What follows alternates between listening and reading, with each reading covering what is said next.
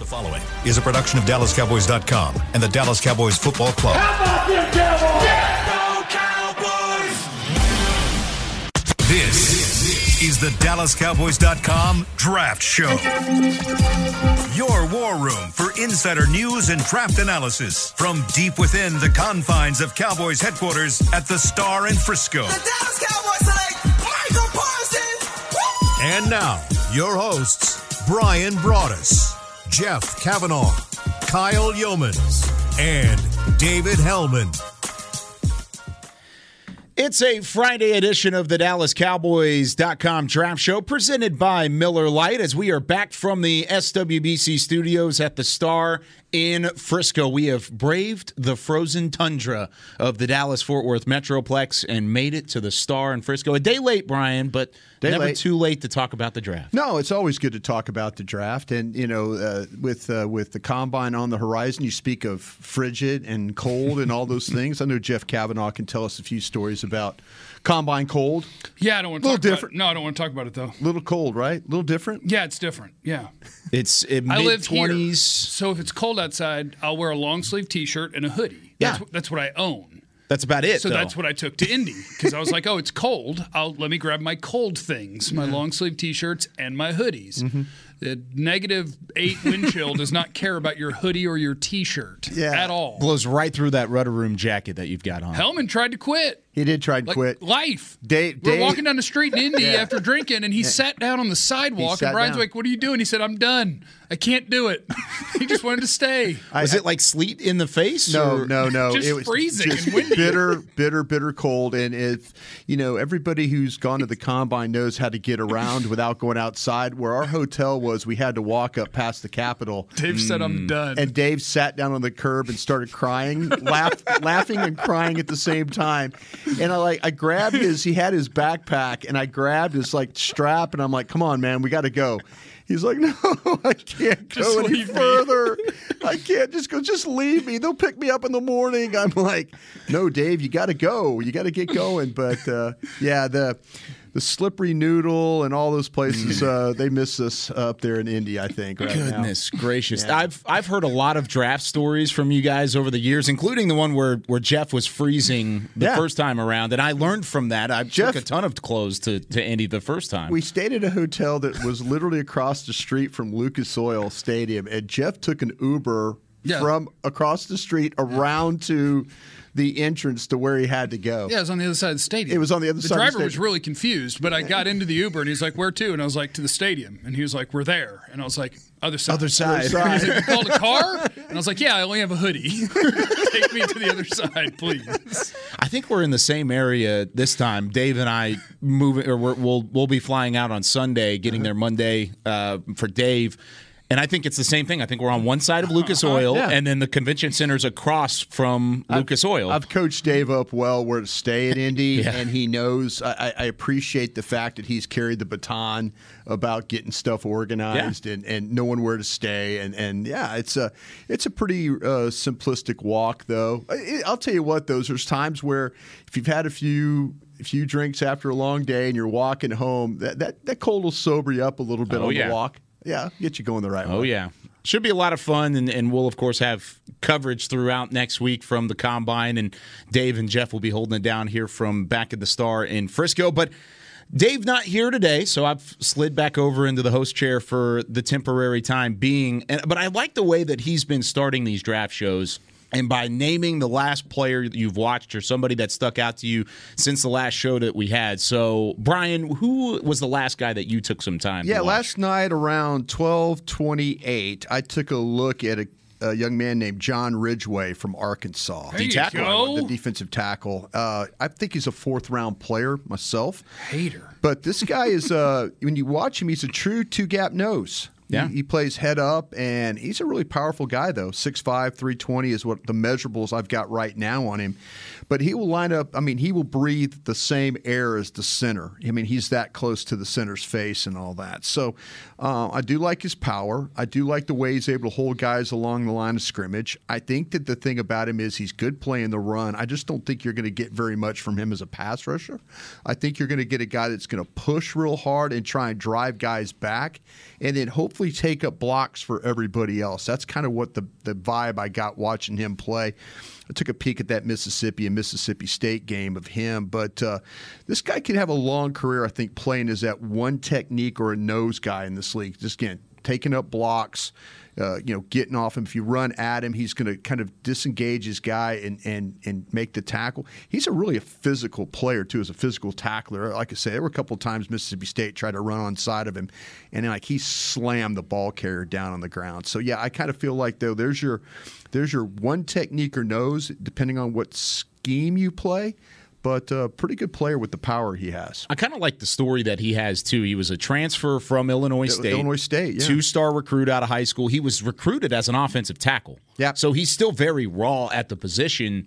Did you see any of that in the film? Is there something fundamentally? No, I mean, no, I mean I, to me, when you know when you when you have guys that, that that play with power and are able to just, you know, they just maul people. That's, you know, that's kind of like either you're an offensive lineman or a defensive tackle. I didn't see anything that led me to believe that there was any any steep learning curve or anything like that. If you're going to play football and be mean, push that guy, get to that, that guy. John John Ridgeway, John Ridgeway is your guy. If, like I say, if you want that one technique or that nose that just is just going to he's going to eat up blocks the way he plays. But again, he's not going to give you anything inside. But we've had a couple of these guys in this draft that are big body guys that are really tight, kind of two down players. Yeah. And he, he kind of fits in that mode. Have you seen him yet, Jeff? I've not. Nope. Last night I decided to uh, power through the linebackers, all the linebackers, because I knew we were going to talk about them some today. Nice. So I've watched all of the linebackers. So there's fifty-three on my list. You've watched fifty-three linebackers? Uh, I watched sixty. I went a little deeper oh, than good. that. No, okay. I watched uh, some U S F L guys catch your interest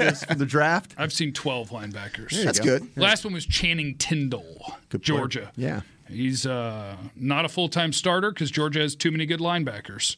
So, like, normally it's they start off with Nakobe Dean and Quay Walker, and then they have another single-digit linebacker who's their pass rush guy over here, and then Channing Tindall That's would be Anderson, the guy who – I believe. Yeah. Anderson. The kid, the kid that's yep. dealing with the off-the-field stuff. Oh, well, even without him, there's another one okay. that plays over there that looks pretty decent. Okay. Is he listed as an edge, or is he uh, actually I'm, a linebacker? What's with all the questions? I'm sorry. Yeah. That's my default anytime I don't know something. What's with all the questions? Channing Tindall's fun, though. He is a heat seeker. He's like six two, two thirty, and he is Georgia. He hmm. is ball snapped, me run, me break things, and he runs really, really fast. Jeff, did you see some stiffness in his game at all? A little bit. With the turning part? I mean, you were talking about the missile downhill yep. player. And all run fast, I hit hard. Totally agree with you on that. I yep. just didn't know if there was, when you watched him cover, there was a little bit of how well can he really turn? Yeah, I think he is. Um, like I have him as a third round-ish, yeah, three four cheater grade. There you go. Um, because I think that he's probably a two down player, and even as a two down player, there's probably some growth you have to have in uh-huh. terms of awareness, process, trigger. But as far as yeah. hey, the running back is going to run a sweep. Yeah. There is zero chance that running back is going to beat Channing Tindall to the sideline. Yeah. You are going to see him, and you are going to feel him. You know what, Kyle? It's funny, Jeff talked about trigger. When sure. you watch Georgia play, if you don't react quick enough, it's very noticeable. On yeah, because Nakobe Dean will run a p- yeah, past I mean, you. All those Everybody guys, else Walker, around you Walker, has the every, quick trigger. All those guys will run. I mean, it, like you said, if you if and I think the thing with Tindall was there was a couple of uh, one or two plays I noticed where he was a little slow reacting to the development of the play. But so I said that's something you got to keep an eye on. Again, the stiffness and then the uh, the the instincts to quickly get out of it. But once, I mean, you're right. Once this guy got going, it was, I mean, it, it was a blur. All those Georgia kids play like they're blurs. It kind of reminds me of that L S U team a couple years ago, and, and a team that where you looked up and down the depth chart, mm-hmm. and you're saying, okay, that's a first rounder, first rounder, second, second, third, yeah. third, and then ultimately, of course, they had what what was it, fourteen guys drafted that yeah, that year. Yeah. Some of the some were reserves in that back end. Of course, both teams national champions, so that's going to happen when you. You have a team as gotta, stacked as that. Georgia's got some really good players. Fun to stay. Fun, Nolan fun. Smith is the stand-up edge linebacker. By okay. the way, number four. There you go. Okay. Not draft eligible, right? Okay, I've, I don't okay, know. I've, I've seen. Uh, well, he's eligible. I don't know if he's declared, but he is. I've a seen gotcha. him get number four. You're right. Yeah. Yeah, they got a lot of linebackers yeah. at Georgia. They play all over the place. And when we go through them, which I think it's part of the show today. Yes, third segment. Other ones to talk about. Yep. Boy, mm. I like me some Quay Walker. He's a fun I prospect. Like I watched him Walker. Tuesday after the show. Did you like the fact that that big body's wearing that number seven? It looked good on him. Yes, it did. Yeah. Yes, it did. six four, yeah, he looks really good in the uniform. And yeah. lean. Yeah. yeah. yeah. Yep.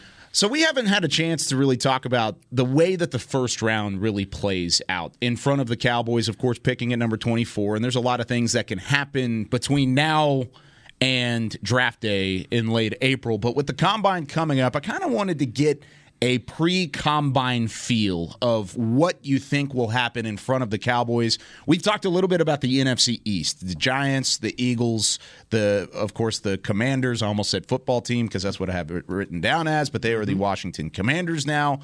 What do you feel like this is going to happen? Are there any big surprises in store? Are there going to be any teams outside of twenty-four trading up in front of the Cowboys to maybe go get a quarterback, a wide receiver, offensive tackle, et cetera, that could affect the Cowboys and what would happen at twenty-four? I think this is going to be one of the hardest drafts to predict that we've had in a long time. Like, I can name you six or seven guys that are probably going to go in the top ten to twelve. But when you're talking about drafting at twenty-four, I think in a normal draft, I don't want to get too cocky here, but I bet we could nail like eighteen, nineteen of the names. Sure. They're going to go before you. Yeah. And in this one, I feel like it's more like you could name ten to twelve of the names. And then you don't know. Like, I know three offensive tackles. I know a safety. I know two corners. I know two edge guys, maybe three or four. But even those, the order, like the wide receiver order they come off the board, no idea. The edge order outside of Aiden Hutchinson and Kayvon Thibodeau, no idea. Like, does somebody take Trayvon Walker in the top ten? Maybe. Maybe. Yeah. Does somebody take David Ojabo in the top ten? Possibly. Maybe. Yeah. Do, are some George Karlaftis top ten to fifteen? Yeah. Maybe. Could one of those guys be staring down the barrel of you at twenty-four? Maybe. Yeah. It's gonna be. It's going to be a really interesting one because there's not the blue chip prospects at the top. And so then it's coming down to which guy do I prefer because of what I'm going to ask him to do. Yeah. And so this thing could go so many different ways where I could see the Cowboys getting on the clock and their best player could be a wide receiver, an offensive tackle, an offensive guard, an offensive center, an edge player, a linebacker, a corner. It could be almost anything, which is great for a team that could use most positions. So I just think it's going to be a really tough one to call. I think if you look at the division, I think the Giants make their two picks at five and seven. I think the Commanders make their pick at eleven. And now here comes the wild card of Philadelphia with all those three picks in front of you. And depending on if Philadelphia gets into this quarterback trading market, if that's the case, you could have somebody else, particularly maybe Seattle picking in there, you know, with, with the Russell Wilson deal. Maybe you would have the Texans in mm-hmm. there picking in that spot as well. So I kind of feel like that with everything in front of you, the only team that I would worry about as far as moving around and maybe making some things difficult or bringing somebody in there that you don't want uh, would be the Eagles. That would be the team that I would kind of keep an eye on. And, and a lot of it has to do because of the three first-round picks. But, again, if they get involved in this this quarterback derby that we might have uh, once free agency starts – I kind of feel like that that's the team that might uh, might put a different team in front of you. Totally agree with Jeff, though. I think the opening that you have, and the Cowboys have been a really patient team the last couple of years. They've allowed the board to come to them. I, you know, I, I think when it, when it comes time and we're all sitting here in the draft and the pick's made, we're all going to probably say that's a pretty damn good pick. Sure. That's a pretty damn good pick. I don't think there's anything that would really just totally just take us sideways, you know, on what the Cowboys might do. Because, again, I think just sitting there and allowing the board to come to them uh, will probably be a pretty good thing for them. I think I, I had that same conversation with a, a friend of mine who's big into the draft as well. And really the only thing you could really look at that would be frustrating on draft day if the Cowboys were to go and reach on a player and go grab a guy who's maybe a late second or an early third in your board. Yeah. You still feel like at some point those guys in front of you are going to fall. Those those right. mid-first-round picks, late-first-round picks that you do feel like are in that category. I mean, we've put lists out there. We've talked about the Linderbaums and the yeah. Greens of the world. If those guys don't fall to you, You're still going to get a good player. Someone else did. That, yeah, that, you're still going to get a great that, player. Like, yeah. I, I did it. Yeah. I, I found one, uh, and these are just mock drafts, right? But sure. you just, you, I look we at did pretty this much the other day, right? Yeah, I look at pretty much all of them just to see different scenarios and like, oh, who does that mean made it? Yeah. Who does that mean made it? Mm-hmm. And one of them, I went, on first glance, I was like, oh no, it's the mock draft of doom. Yeah, oh. all, like Linderbaum and Green, my yeah. offensive linemen were gone. Gone. Uh, Zion Johnson was gone. So wow. even so my even backup so. offensive lineman was gone. Nakobe Dean and Devin Lloyd were gone. The corners were gone. The edge guys you would want were gone. And I was like, holy cow, there is a doomsday. And then I looked back at it and I was like, oh, wait, zero wide receivers were picked. Yeah. Oh, yeah. So even in a scenario where you try to wipe yourself out, it's like, oh, you can have your first pick of receivers in the draft. And I think Trent McDuffie, the Washington corner, was available. So it's like, oh, there you, you did go. have two. You had guys fall in your yeah. lap. Yep. No matter what, if you're willing to accept your gift, one will fall to you. I, I kind of feel like, though, that to me, if I got totally wiped out, I think there's two names that I, that might be there. Jeff mentioned McDuffie. I want to test your love for Ed Ingram. No, I love Ed Ingram in the second round. Okay. I do. I, he's outside. You know me. I have twenty first-round grades. Okay. Yep. So he's outside of that group. I will say this, though, about it. Oh, let me say this. Ed Ingram, I, I, I said in the second round there, I guarantee you I could have – I could have McDuffie on that board, or I could have Dax Hill on that board, mm. and I would be totally okay with that. I'd be I'd be totally okay with either one of those guys. If I got completely wiped out, where the receiver here remained the same, you didn't do anything with Amari Cooper, so it's Cooper, it's C D, and it's like whoever else you want to sign. Just insert name here. Yeah, so I'm okay there. But let me see what's going on. Do you lose Curse? You know, do you you know do you do you want to do you want to upgrade at corner because you might move on from uh, Anthony Brown because you say, hey, that's a five million dollar savings right there. I so, wonder if this team would, because uh, if you haven't watched every show that we've done, Trent McDuffie is a Washington corner that's yeah. really good. Yeah, like he's a first round player, yeah. and I'd be really happy to take him at twenty four. I wonder if this team would. See, that's what Five, I'm saying. ten? Yeah, that's what I'm saying, Jeff, because I, I don't know if I, they would. Does I, it fit the mold? Well, when we did, Jeff and, and Dana and I did a show, you know, Plug and Play. We do it every Wednesday night, seven three Central. And on my YouTube on channel. On YouTube channel. YouTube Plug it. Com slash Get it out cat. There. Yeah. Well, this is my last day on terrestrial radio. Yeah. I'm retiring. Congratulations. To uh, be a digital man. There so, yes. Yeah, cutting the cord. Yeah, if you want to hear me talking sports, it's on YouTube, youtube.com slash Jeff Cavanaugh. But, the, but we talked about this the other day. Uh, about that, and I, I was I was visiting with some scouts, and they're saying, listen, everybody's fallen in love with McDuffie, and he's a really good player, but he might measure smaller than the five eleven you're working with right now. Oof. Like five nine and seven eight. Yeah, like under like five ten yeah. is what they might. Because he's so, five eleven even yeah. one eighty-nine well, well, is what I've got, or that, not one ninety-five is what that's, I've got. That's what people are saying. It's like, don't be surprised if that measurement comes under. Yikes. five ten, one eighty-five, exactly, give or take. Exactly. And, you know, you still watch the tape, but then, you know, we love the player. The N F L might not love the player like we do. Sure. And then so that, to mean, if you are you willing is, you know, the one thing that Washington has done is they've put a lot, they've put secondary guys into this, into these, uh, uh, the N F L and done a good job with it. They've also, that scheme is really, really difficult from what I understand to teach and to learn. So you have to have a, a football intelligence, smarts, stuff like that. You know, th- those are the kinds of things. I mean, you show me a guy that can cover and a guy that's smart.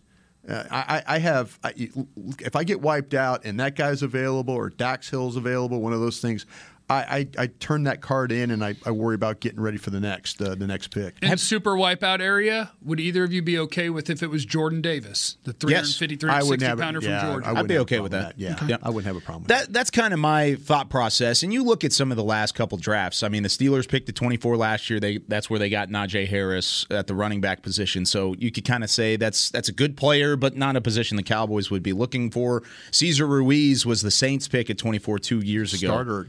Exactly. So I, I think you're going to get some really good players. Brandon Ayuk went after Ruiz in that draft. Patrick Queen, linebacker out of L S U, did the same thing. Jeff Gladney out of T C U. Look, in the twenties, what happens is you stop fiddle farting. Yeah. In the teens, you're fiddle farting. You're yeah. looking at, hey, is that the last good edge? Is yeah. that, uh, yeah. man, corner's a premier position. We Do we need to pluck this last corner we got?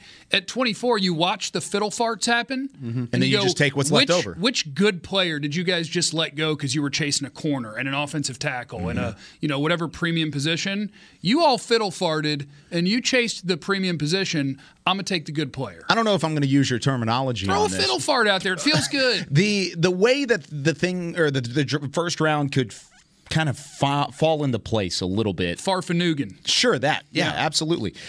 From ten on. That's an old statement there. Do you feel like there's going to be as much of the fiddle farting as you, you really see in years past? Because I feel like, like you said earlier, there's seven, eight guys that you feel comfortable saying are going to be gone. But outside of that, there's a lot of movement that could potentially happen in between ten and twenty-three. These quarterbacks. These quarterbacks. That's what's going to be the wild card. That's what helps you is people chase yeah. premier positions. Yeah, like I these, think you yeah. could see Trevor Penning, the Northern Iowa offensive yeah. tackle, who Go to before. me is a second-round guy. I agree. But, you know, your people are going to like a lot of the traits he has, mm-hmm. and he's an offensive tackle. That gets pushed up. Yeah. He, maybe he goes before you. Yeah. Maybe four corners go before you. Yeah. Maybe six edge guys go before you. Yeah. And that's why I'm kind of looking at centers and guards sure. and linebackers, like, hey, what you got there? Well, uh, who's going to fall to me?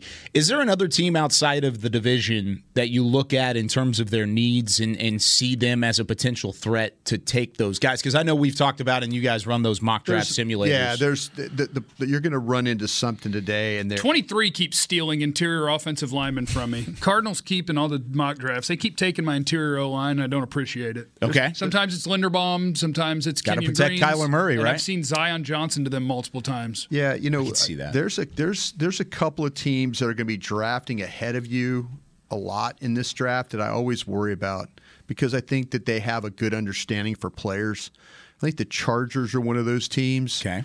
The Pittsburgh Steelers are one of those teams. They're at twenty. Yeah. The the now you get a team like Buffalo behind you who kind of has an understanding for players. So, yeah, I, I just, you know, the fact that you've got all your division opponents ahead of you, you know, is that that's a little concerning there. But when you got good drafting teams, again, you know, Baltimore, Pittsburgh, those people that you're going to probably have a couple of pin throws along the way because they kind of figure out a way to take a guy or two. Yeah. Now, is that a real pin throw? Or that's a real, real no, pin throw? That's a real pin throw. Wow. When, when, Brian that, does a lot of fake pin throws. Sure. He's like, oh, I can't. Oh, they took yeah. him. Don't Had a couple me. of those last year. Wow, fake, fake pin throw. But, yeah, yeah this when, when you get a couple of teams like, say, Chargers, Ravens, Steelers in front of you that dra- I think draft per- particularly well.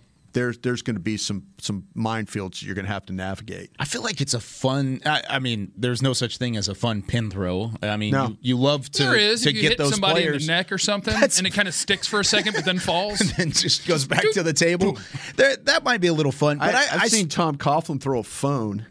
Can we hear that story? Oh yeah, full size. Full like phone, what kind of phone? Picked up a phone and threw Cord? it. Like the whole thing. Dial the whole, in the front. Whole, pushed it. Oh, the state, the phone, and the station, everything, the cradle, everything. Yeah, he he wanted to draft.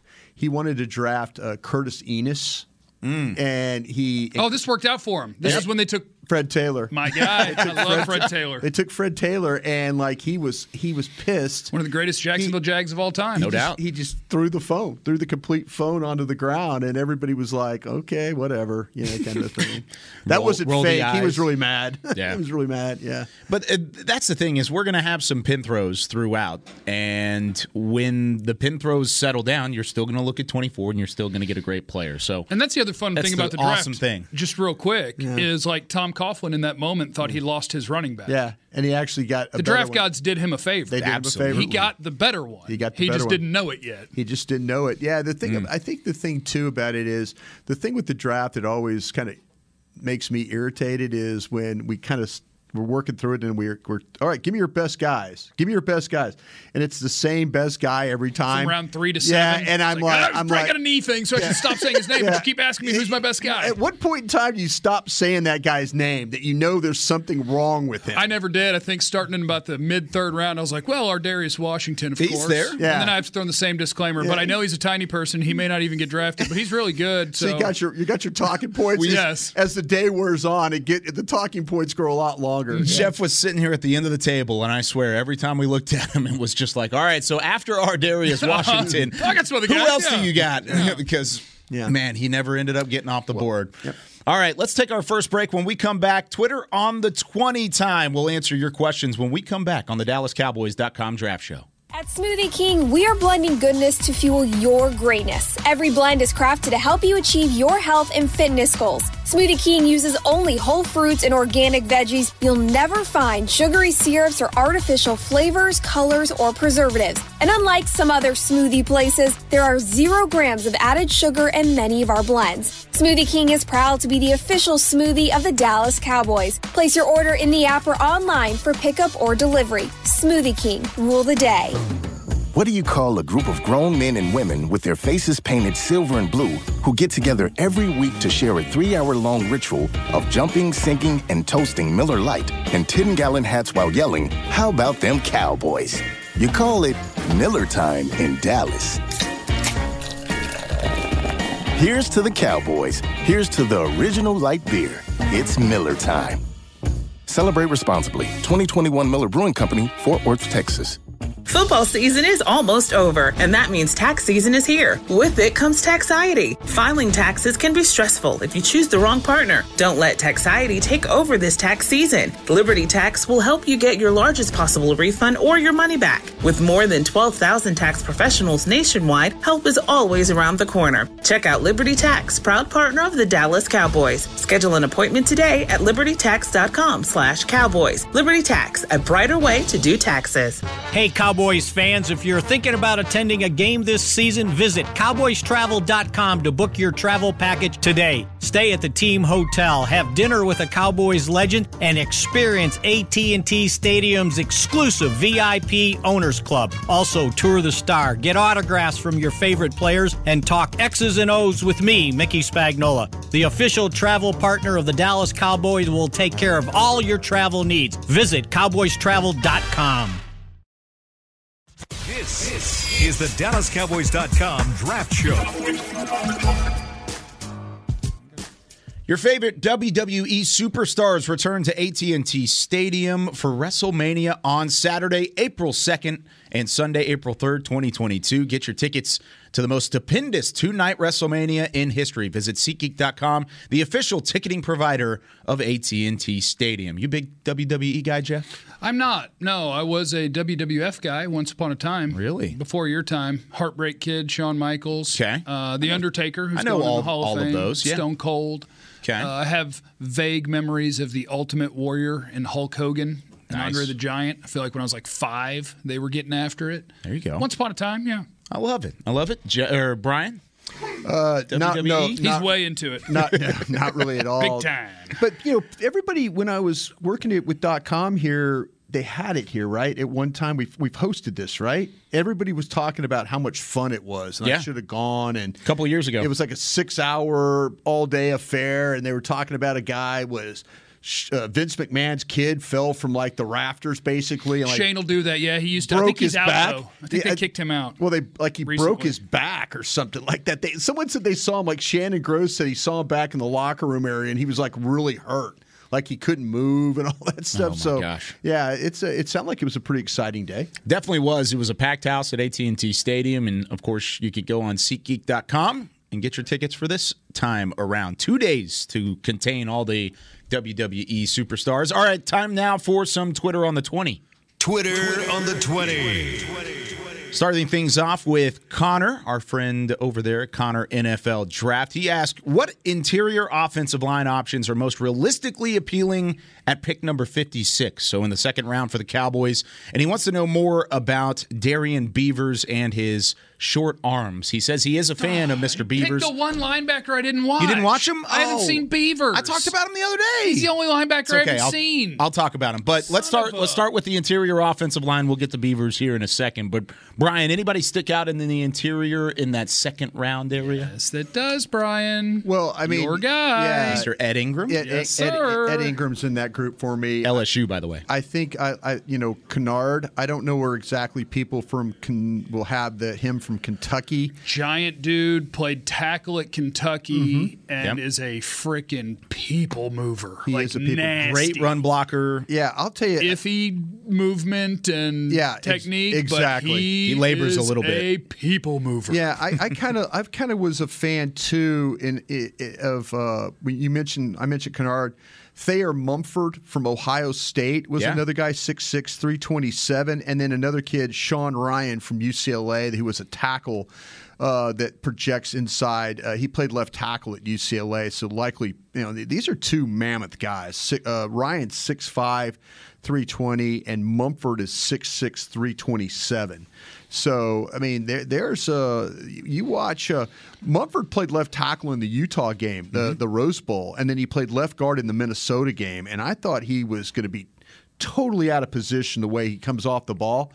And the next thing you know, that big body is recovering. And yeah. it's like he's into a guy, and now the movement starts. And so, yeah, I mean, this guy, he, he's not always going to hit the target square, but, man, he manages to get his guy past the hole and things like that. And Ryan on the other side is, I, I mean, I, I think that to me, there's another guy with a massive guy that moves really, really well. His base does get a little narrow at time on run blocks, and in, that's when he tries to use that mass to like lean on people and push them. So I kind of feel like that maybe in a little bit of a shorter area that you might be able to kind of get some good uh, out of him. But uh, man, I tell you what, if he, I, I say this, he, he wouldn't be a terrible option if you had to use him as a tackle. Mm-hmm. Say you play him at guard and all of a sudden, oh, we, we're struggling a little bit. Boom, we got to kick him to tackle. I don't think he would be a terrible option. Matter of fact, I don't think him or Mumford would be. I mean, I'm, I'm not going to sit there and say position flex because I hate that statement myself. Sure. Right. But if you had to, if something bad happened in a game, if you didn't dress enough guys, these cats could help you that way too. The thing about Mumford out of Ohio State, he played left tackle his entire twenty twenty season, mm-hmm. and then he moved to left guard full-time, quote-unquote, because like you said, they ultimately yeah. ended up kicking him back out there yeah. as well. And he played better at tackle than he did at guard, I mean, per se, throughout the entire twenty twenty season yeah. and then into twenty-one. Who was the other guy you were talking about there? That was uh, my guy, uh, Ryan from U C L A. U C L A, okay. Yeah. Wanted to clarify that real quick. But, I mean, those are two guys that, like you said, you hate the position flex tag because yeah. usually if you have that position you flex, can't you can't yeah. Zach play. Martin has position flex because he's awesome. Because he's yeah. a badass Don't player. Don't tell me well, that a guy can line up in places. Tell me where he can kick butt. Yeah, Zach I, Martin can do it. I, Mumford, had, Mumford had to play tackle because Petit Ferry, who we Came talked – who yeah, mm-hmm. who he like – I think he sat out the game. Mm-hmm. They said, okay, we're going to – kick you outside, so to make up for Petit Who do you Free. Like more out of those two, Petit Free and then Mumford from Ohio State? I I think on my board I put uh, Petit Free higher. Let me look okay. real quick here. I have yeah, him yeah, higher I, as well. I, I do. I have Petit Free as a tackle, and then I have Mumford. I have Petit Free as a as a two, and then Mumford as a three is what I've got. Guards who, if you're going back to second round guards. Uh, I'll throw out the name Zion Johnson, even though I think he goes before that. Okay. Siler from Georgia. And so the guys in order, mm. if you're looking at a second-round guard, for me it's Ed Ingram at L S U, Darian Kennard at Kentucky, mm-hmm. and then Jamari Sawyer, Sawyer who is yeah. Georgia's left tackle, but mm-hmm. I think will be a guard in the league because he's another one of those guys where you're like, holy cow, look at this power. Yeah. But when you're talking about being perfectly efficient with placement Man, and the you've, movement you've skills, it's like, yeah. So put him in the phone booth. Yeah. Uh, so I would say Ed Ingram, Darian Kennard, Sawyer. What did you guys think about Cade Mays? Have you gotten the chance to watch him yet out of Tennessee? I have not seen Cade okay. Mays. I liked him at the Senior Bowl. I'd, I'd like for that. I would like to hear what you guys think about him maybe next week or two weeks from now once we get back from the Combine. Good good player, athletic guy, and again, position flex, even though we hate that term. Uh, I, I think he's a guard in the league, but he played all five what? positions at Tennessee. Transfer. Did anybody – have you watched Cole Strange from Tennessee? I saw him at the Chat? Senior Bowl. I haven't gotten his Same tape thing. yet. Okay. Yep. All right. I crammed I'm, I'm linebackers today. Maybe I'll, I'll cram wait. offensive line the next couple of days. I know. That just drives you nuts now. I know. I've seen I'll like feed you fourteen some gumbo offensive at lunch linemen. Today if you cram some offensive linemen. How about that? How about that? That's a deal I would make ten times out of ten. Uh, have you seen Darian Beavers yet? Brian? No, I have not. Okay. Beavers is the uh, one I haven't seen. We'll we'll save that, Connor. How about that? We'll we'll save that as your uh, – as our assignment going into the week. We're going to look Beav. at Mister Beavers out of Cincinnati. Okay, How about this? Is there anyone at twenty-four fifty-six that would be better than giving Randy Gregory a new contract? This was from Brad, and basically asking, who re- could you replace Randy Gregory with? You got to. This is the hard part, because you got to tell me, what does it look like? Like, I could see a scenario where Aiden Hutchinson, Kayvon Thibodeau, George Karlaftis, Trayvon Walker, yeah. David Ojabo, Jermaine Johnson are all gone. Mm-hmm. If those six are gone, then I would say no. And I wouldn't bet on anybody outside of the top two to be able to play at Randy Gregory's level as a rookie. So, no. Now, you're also comparing apples to oranges, because Randy Gregory's about to be on a second con, or I guess it'll be his third contract. Yeah, third. Making a bunch of money, yep. and a rookie wouldn't make that at twenty-four. But I don't think you can re- replace Randy Gregory in the short term at twenty-four. I don't believe you can do it. Okay, so that means no at fifty-six is at the same time. Right. Brian, do you think there's anybody?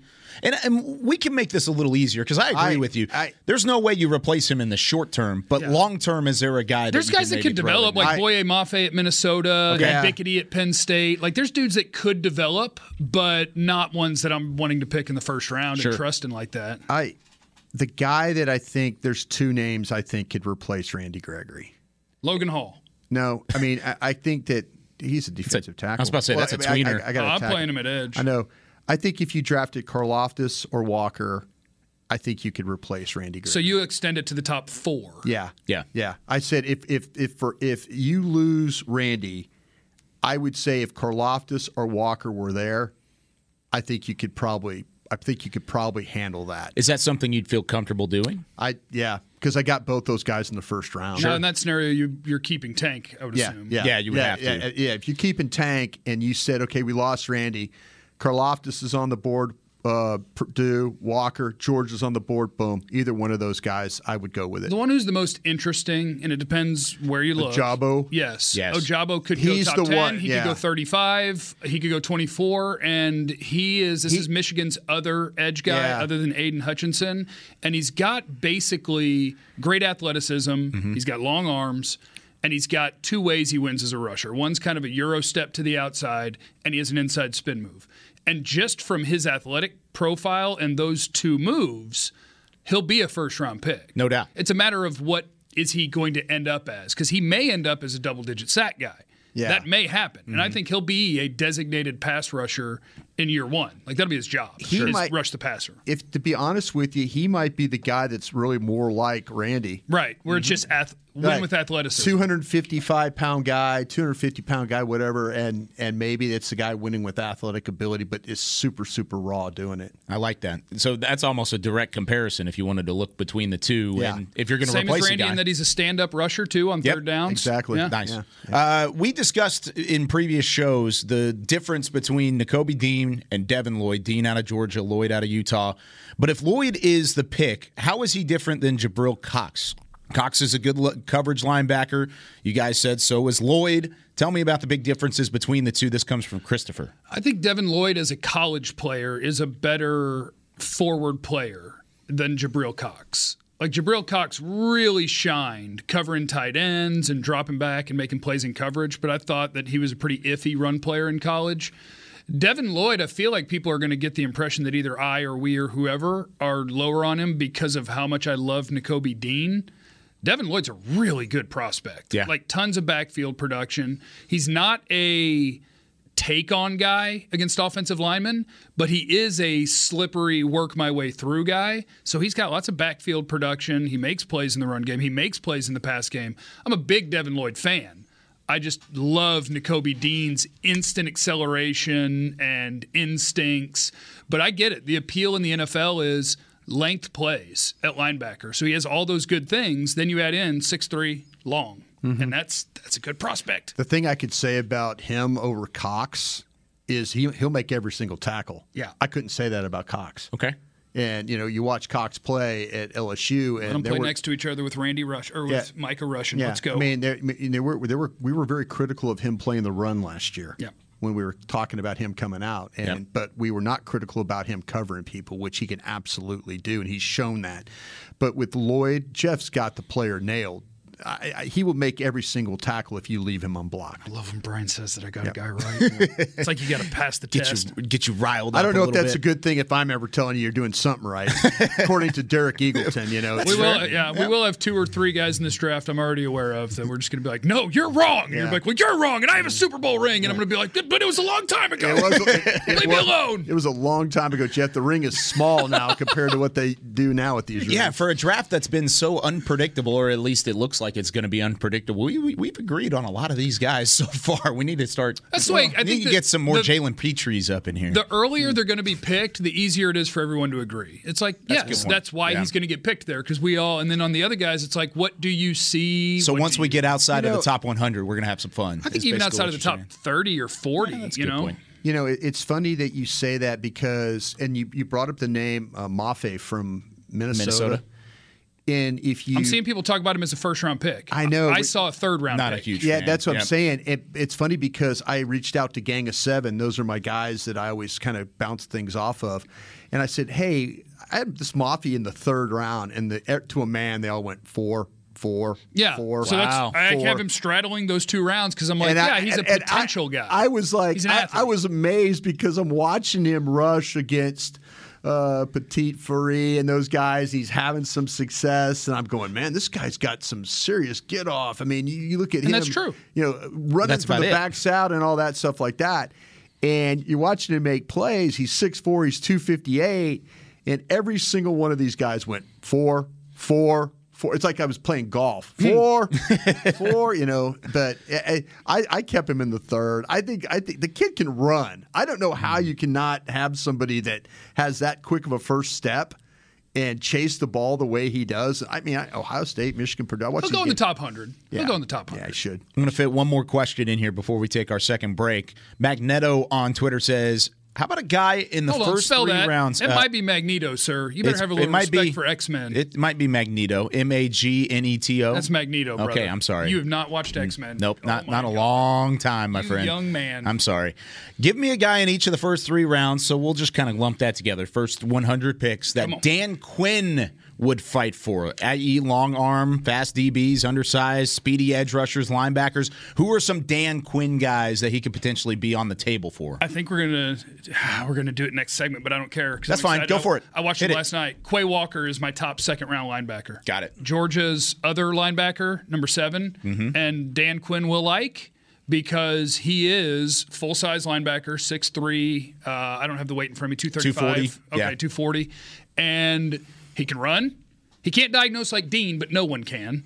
But he's generally in the right idea of what he's doing. He can run. He's a fluid athlete, so there's the ability to drop in coverage. And when he's rushing off the edge, you can see the length because he'll single arm, straight arm, an offensive tackle. Yeah. And this is an off-ball linebacker. So I think Quay Walker is going to be one of those guys that was pretty good in college and might be better in the N F L. Uh, but he's he's my guy. He's my number. What are we picking up? fifty-six in the second round? Mm-hmm. Quay Walker's my guy if we can get him there. I have a second-round grade, early second-round grade on him, but he's my third linebacker because there's that much of a drop-off in, in terms of Dean, Lloyd, and then I've got Walker as my third guy. What me do you too. think about him? I tell you what, I mean, me personally. Let's I, fight. Yeah, no. Come on. Come I, on. I was going to give you another name. I think Jeff's got the player. I think you guys got the player right. I was going to give you Martin Emerson, the uh, the corner from Mississippi State, as okay. a long guy. But I'll circle back here and talk about this outside linebacker since you guys are, are uh, hell-bent on doing that. Sure. Uh, let me get to my notes here if I could real quick. Mm-hmm. I think the thing with Walker is he looks the part. I kind of had him as an inside linebacker is what I had him as. Yeah. And I, and I, I like the way – I think he's much better when he can attack things downhill. Some of his best plays are when he just goes straight ahead and just bursts through the gap. And and I, I think the thing there's he can really cover some ground when he's when he goes into that attack mode. Powerful tackler. He's got some shock and pop to his hands. Uh, I, I, they used him as a pass rusher, so I know that probably got Jeff's attention a little bit as a blitzer. But uh, you know when he you know he tends to kind of use his strength more than technique when that's the case. But playing off block, stuff like that. I think the instincts to read and react to, to the ball were good. But that rotating system, though, you know, you kind of see him in and out of the line. But, man, he is a good-looking guy on tape. I mean, physically, you look at six four, two forty-five. He clearly, yeah, every once in a while he disappears and Channing Tindall's in. Yeah, and then maybe they Nakobe all look Dean the part. For a play they all look Tindall the part. Both of them. Yeah, they all. But I. Yeah. Yeah, I absolutely. I, I believe I had him in the third round. Would you guys have him as two? Two. I, I really like him. I do too. He'll be probably a top forty guy for me. Uh, yeah, I'd probably say forty-five, fifty. I'm right there with you. Yeah, I went third round with him. Yeah. I actually had him over Tyndale is what I had. Oh, yeah, yeah I've got him I've considerably got him. ahead of Channing Tindall. Yeah. Um, Martin Emerson, you mentioned him out of Mississippi State. Yeah, I, I like Emerson a lot. I, I, you know, he's listed as six one, like uh, two hundred three pounds, I think is what. Uh, but you watch him play on tape.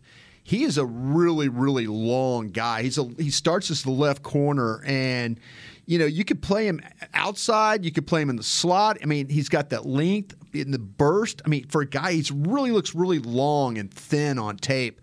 But, I mean, there were, there were several times where L S U tried to run a slant on him, mm-hmm. and every single time he was there ready to make the play. I mean, every single time. They they could not get a guy inside on him, and I, I think that's pretty impressive when you could cover those inside routes. The running, the movement, the, for a tall guy, the flexibility of his game, it doesn't take much for him to turn and go. So I could see Dan Quinn going down there to Starkville, Mississippi, maybe working out on Martin Emerson and, okay. you know, kind of looking at him as a potential third-round guy. I like that because that's a new name that we haven't mentioned on this show yet, but you look at, and I haven't watched him yet, so take this with a grain of salt, but he had the third highest coverage grade in the S E C, according to P F F. I mean, sure. Of course, P F F's not the Bible by any means of draft prospects, but him. If he's there, yeah.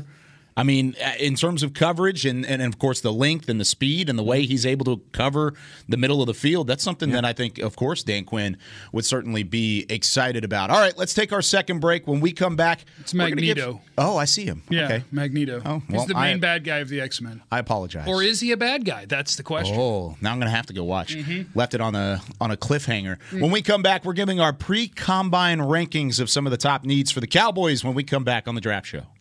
Football season is almost over, and that means tax season is here. With it comes taxiety. Filing taxes can be stressful if you choose the wrong partner. Don't let taxiety take over this tax season. Liberty Tax will help you get your largest possible refund or your money back. With more than twelve thousand tax professionals nationwide, help is always around the corner. Check out Liberty Tax, proud partner of the Dallas Cowboys. Schedule an appointment today at liberty tax dot com slash cowboys. Liberty Tax, a brighter way to do taxes. Hey, Cowboys. Cowboys fans, if you're thinking about attending a game this season, visit cowboys travel dot com to book your travel package today. Stay at the team hotel, have dinner with a Cowboys legend, and experience A T and T Stadium's exclusive V I P Owners Club. Also, tour the Star, get autographs from your favorite players, and talk X's and O's with me, Mickey Spagnola. The official travel partner of the Dallas Cowboys will take care of all your travel needs. Visit cowboys travel dot com. What do you call a group of grown men and women with their faces painted silver and blue who get together every week to share a three-hour-long ritual of jumping, sinking, and toasting Miller Lite in ten-gallon hats while yelling, "How about them Cowboys?" You call it Miller Time in Dallas. Here's to the Cowboys. Here's to the original light beer. It's Miller Time. Celebrate responsibly. twenty twenty-one Miller Brewing Company, Fort Worth, Texas. This is Chad Hennings, former cowboy and proud veteran of the United States Air Force. When my fellow military veterans choose V A, they receive life-changing benefits from the Department of Veterans Affairs. If you are a veteran, you may be eligible for health care, education, and training benefits, a home loan guarantee, housing assistance, and more. Choose V A for the benefits you've earned. Visit choose dot v a dot gov to learn more. That's choose dot v a dot gov. This, this is the Dallas Cowboys dot com Draft Show. Liberty Tax is a proud partner of the Dallas Cowboys. Schedule an appointment today at liberty tax dot com slash cowboys. Also, discount days are back. Join Dallas Cowboys United, presented by Globe Life, the official fan club of the Dallas Cowboys. You can receive up to thirty percent off the Pro Shop in-store purchases from February twenty-fourth through the twenty-seventh. Visit Dallas Cowboys dot com slash United today. Welcome back in to the Draft Show. No David Hellman this week. We'll be back from Indianapolis next week. A couple of shows from the Combine. Jeff Better Kavanaugh. Show without him, huh? You think? Brian brought us. Kind of kind of more organized. Yeah, a little better. A little better Dave. Run. It's okay. We're kidding, Dave. Yeah. Dave Hellman is one of my best friends on planet Earth. He For is. Anyone who doesn't know, he's a sweet, sweet man. Do you think Dave is sober right now? No. There's no way. No, he's at Mardi Gras. He's yeah. in New Orleans. Yeah. He's, he's down in NOLA. Auditor. Do you think he's? Do you think he has do you, every, every do, single bead? Yes. Do you think he'll be sober at any point in the next week? No. No. No. no. Me neither. No, he's going to show up at, on at Monday combine. to no, the, the combine. combine. He'll be at the combine. He'll be fine for that. Well, he'll be fine for the parts of it where. Yeah, just don't stand okay. next to him because yeah, he might.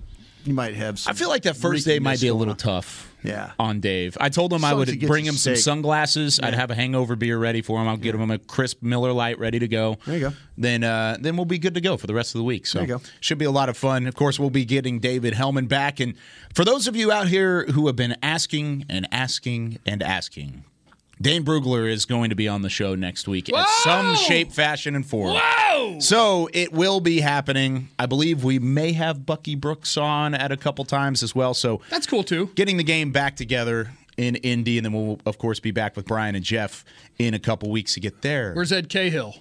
Ooh. We're going to get Ed on here? Is he going to be out there? I don't know. I, don't, might I don't see think Ed. so. Ed's working for the Falcons now. Is he? He oh, might be going to pop him on. Might oh, be creating I, his own draft show. I would love to do that. I've, I've never Is, met Ed, so I'd love to. Go up and introduce yourself. Absolutely. He's the guy that came up with all this. Good no guy. doubt. He, Good yeah. man. I've heard he's the founding father. He is the founding father. All right. I'm trying to get Ed on the draft show on draft day, the last, like after the last pick. Oh, okay. That'd oh, nice. good. Yeah. You know? yeah, that'd be awesome.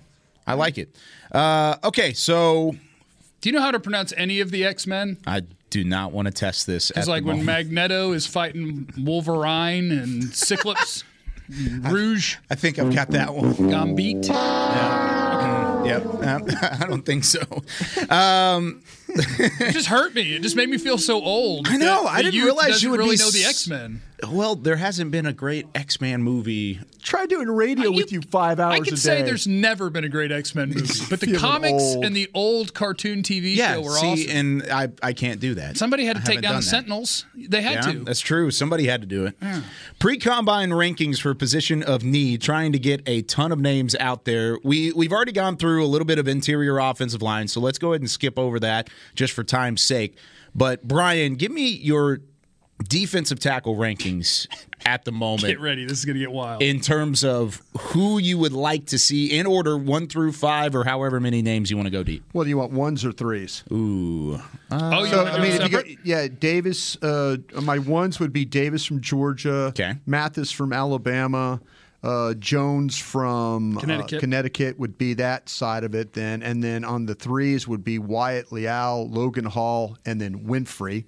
And if I skip down a little further, then we talk, start talking about Ridgeway, Farrell, and Garrett would be my guys that I've kind of got down through the fourth round right now. And those are all one techs. No, right? those are all those are those oh, are those are mixed in between. Yeah, combinations okay. of ones and threes is what those are. Okay. He named the first seven names that Brian said, and I think he has them all in the second round. I do. I, I don't. I don't have any first round. Are the seven guys I have in the second round? Now I have Logan Hall listed as an edge, and I think he can yeah. do either. He could okay. be an outside guy, he could be an inside guy. So you put Houston. Travis Travis Jones for you as a second round player, then, right? Absolutely. Okay. Yeah. Absolutely. So here's my order, and I actually have them all together, ones and threes. Yeah, I do too. I went with Jordan Davis by a hair as my top defensive tackle. Devontae Wyatt, his teammate, the three okay. technique is right behind him. Travis Jones is my third defensive tackle. The UConn one technique, mm-hmm. DeMarvin Leal, Texas A and M, is my fourth defensive tackle, followed by, I don't have first names here. Is it Perrion Mathis? What's yeah, oh, Perrion Winfrey? Uh, I'm sorry, I'm sorry. Mathis, Fedarian Mathis, Mathis yeah. Perrion Winfrey. In that order is how I have them. Winfrey six, Mathis five, is that what you yes, said? Yes, okay. And Leal is four, even though I think he's like the seventh or eighth best tape, mm-hmm. but... It's he's the ceiling. He's a freaking athlete. Yeah. Should he be in the third round? On tape, he's probably a third rounder. But but, but that's the whole game, right? The whole game is balance Man, the tape versus yeah. the traits versus what yeah. can he be, and then yeah. we figure out where to pick him. And so yeah. second round. I have Davis, Mathis, Winfrey, Leal, Wyatt, Jones. Those are my top six guys in that order. So, I mean, we're Mathis all is your second of, D tackle. Yeah, I like, I like it. him a lot. I like it, um, and I like I like Devontae Wyatt too. I put him right there, touching tags with DeMarvin Leal because of it's almost opposite. I like Mathis or I like Wyatt's tape more than Leal. But Leal has the traits, whereas Wyatt, I'm not as impressed by the traits. It's a little. I think Wyatt has. The best defensive tackle first step in this class. I agree. So, like, but he's not the overall athlete. It's that Georgia trigger. Everybody moves yes, quick. Yes. It, he's not the overall athlete that Leal is, I don't think. Yeah. And, hell, maybe the Combine will tell me I'm wrong about that. Well, I think he relies on his his explosiveness a little bit too much, that first step. And sometimes it kind of gets him in trouble because he's not the strongest guy in the class. Even though his size is there, I I, right. I put a comparison. Justin Matabike is who he reminded me of, who and was a second-round player. Uh, yeah, this is Devontae yeah. Wyatt. Because he's not always doing the same thing Jordan Davis does, where it's like playing square and no. trying to control. And I'm like, maybe he is powerful enough to be a even a run-stopping three while he's a penetrator. It just seems like on tape he's more the I'm exploding and let's see where I end up. That's where he plays the run because he's getting across yeah, the line of scrimmage. Yeah, he just slips through. He's like disruptive that way. That's why mm-hmm. I think he could play the run. Yeah. Uh, let's go to cornerback. Who are your corners that you have looking out? And this could, much like defensive tackle, get a little crazy in terms of the rankings that you've got there. Brian, we'll start with you. Uh, Gardner from Cincinnati, Stingley from L S U, McDuffie from Washington are all my first-round guys. Okay. McCrary from Auburn is my next guy. Elam from Florida, then Booth from Clemson in the second round. Elam, uh, uh, excuse me, Emerson from Mississippi State, Gordon from Washington, and Kendrick uh, from Georgia would be my third round guys. And then you get down into the fourth round guys like Britt Taylor from uh, Nebraska, Woolen from San Antonio, and then Marcus Jones, uh, the little short daddy from uh, Houston, would be my guys I've seen so yeah, far. Short, short daddy. daddy. He's seen more, he's seen more corners than I have, but I've got yeah. Sauce and Stingley as my ones, McDuffie as my cheater grade, one, two, Booth out of Clemson is the top of the second, yep. then McCreary, then Elam at Florida, then Kyler Gordon I have, Washington's other corner is my cheater People, two three. The scouts the scouts say that he's better than actually McDuffie, in which I'm like, really? Well, he's Who a full size uh, yeah. Kyler Gordon? Gordon. He's a full yeah. size yeah. corner that they say is going to test off the charts. Yeah. And like he's got he's got some good tape, not yeah. as good as McDuffie. Him yeah. and McDuffie are both going to test really well yeah. next yeah. week, right? I yeah. think so. Yeah. But uh, Gordon I have is two three, and then I also watched Sauce Gardner's teammate Kobe Bryant. I haven't seen him and yet. I have him in the I like fourth. Him. Yeah, I've got him in the third, so I've got him a little higher. I liked him at the Senior Bowl a lot. Uh, one of those guys that was kind of overshadowed by mm-hmm. Gardner, and I want to talk about Gardner here in a second as well. But Kobe Bryant, one of those, and let me pull up the scouting report, but he's in one of those big, long, real long, press corners. Lengthy. He was a leader on the field. Uh, I asked a, a couple of his teammates, uh, Myjai Sanders at the Senior yeah. Bowl, I asked him, I was like, who would be one guy on your team that people are overlooking, and he said Kobe Bryant. So uh, that's coming from from him specifically. He was a Jim Thorpe Award winner. I mean, he got some recognition, but still overshadowed by Ahmad Sauce Gardner. And he's kind of risen in popularity lately because the stats have started to come out and the coverage grades and stuff like that. The did tape's not, real good, too. Did not allow a yeah. single touchdown yeah. his entire collegiate career. Why is he now being considered a potential top corner in this class? Because I don't think we've talked in depth about him on this show just yet. So Sauce is, I think Brian and I might have been talking about this with Dane on Wednesday, youtube.com slash Jeff Kavanaugh. Uh, Sauce Gardner is, when teams are going to talk about Derek Stingley, they're sure. going to have questions, right? L S U's Derek Stingley is six foot, give or take, mm-hmm. super sticky, really good corner. Teams are going to wonder, what, were you hurt, hurt both times that you, or were you, did you lose, int- like, what did so you? It's a love football right? question, yeah. Sauce Gardner is going to measure at over six two. I don't know if he'll be six three okay. because I've seen him training multiple times, mm-hmm. and he looks me about dead in the eye, and I'm six three. Okay. So he's going to be a real-life six three or a little bit less. And, man, this dude wants to take your soul. He wants you to not want to run routes anymore. Mm-hmm. He is a press man corner that moves really well for that size, is super physical, wants to blow up the screen game. And I was told when he showed up to where he's doing his pre stu- pre-draft stuff at Exos mm-hmm. that the cornerback room, like it was a lot of humble, quiet learning. Sauce showed up, and suddenly everybody was an alpha male. Wow. So, like, he is – he is going to rally, bring you confidence. He is a really, really good player that's going to bring it out of you, too. I love that. I think this thing about Gardner, and the one thing I could say, this game's not too big for him. he he he relishes the opportunity. I think Jeff nailed the player. I'll, I'll say this, though. You talk about the alpha male. That's the question about Stingley. Mm-hmm. And if you talk to people who know the player very, very well and you ask the questions about did he really quit on L S U? Was he legitimately injured? Giants should take both of them, yeah. and maybe Sauce can bring it out of Stingley. Yeah, well, that, that's that's the plan. That's that the plan. Would be fun. There, there, there are people who will say that if you expect Stingley to be the alpha male in this thing and to be the leader and all that stuff like that, he really needs a big brother. He needs, like, for example, if the if the Vikings were to sign re-sign Patrick Peterson, mm-hmm.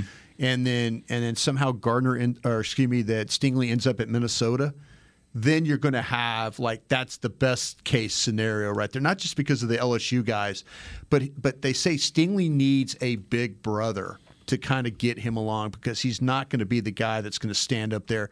The learning curve as far as the leader and all that stuff is really, really steep for him. Whereas you watch Gardner, and like Jeff was talking about, he goes and works out with these other corners.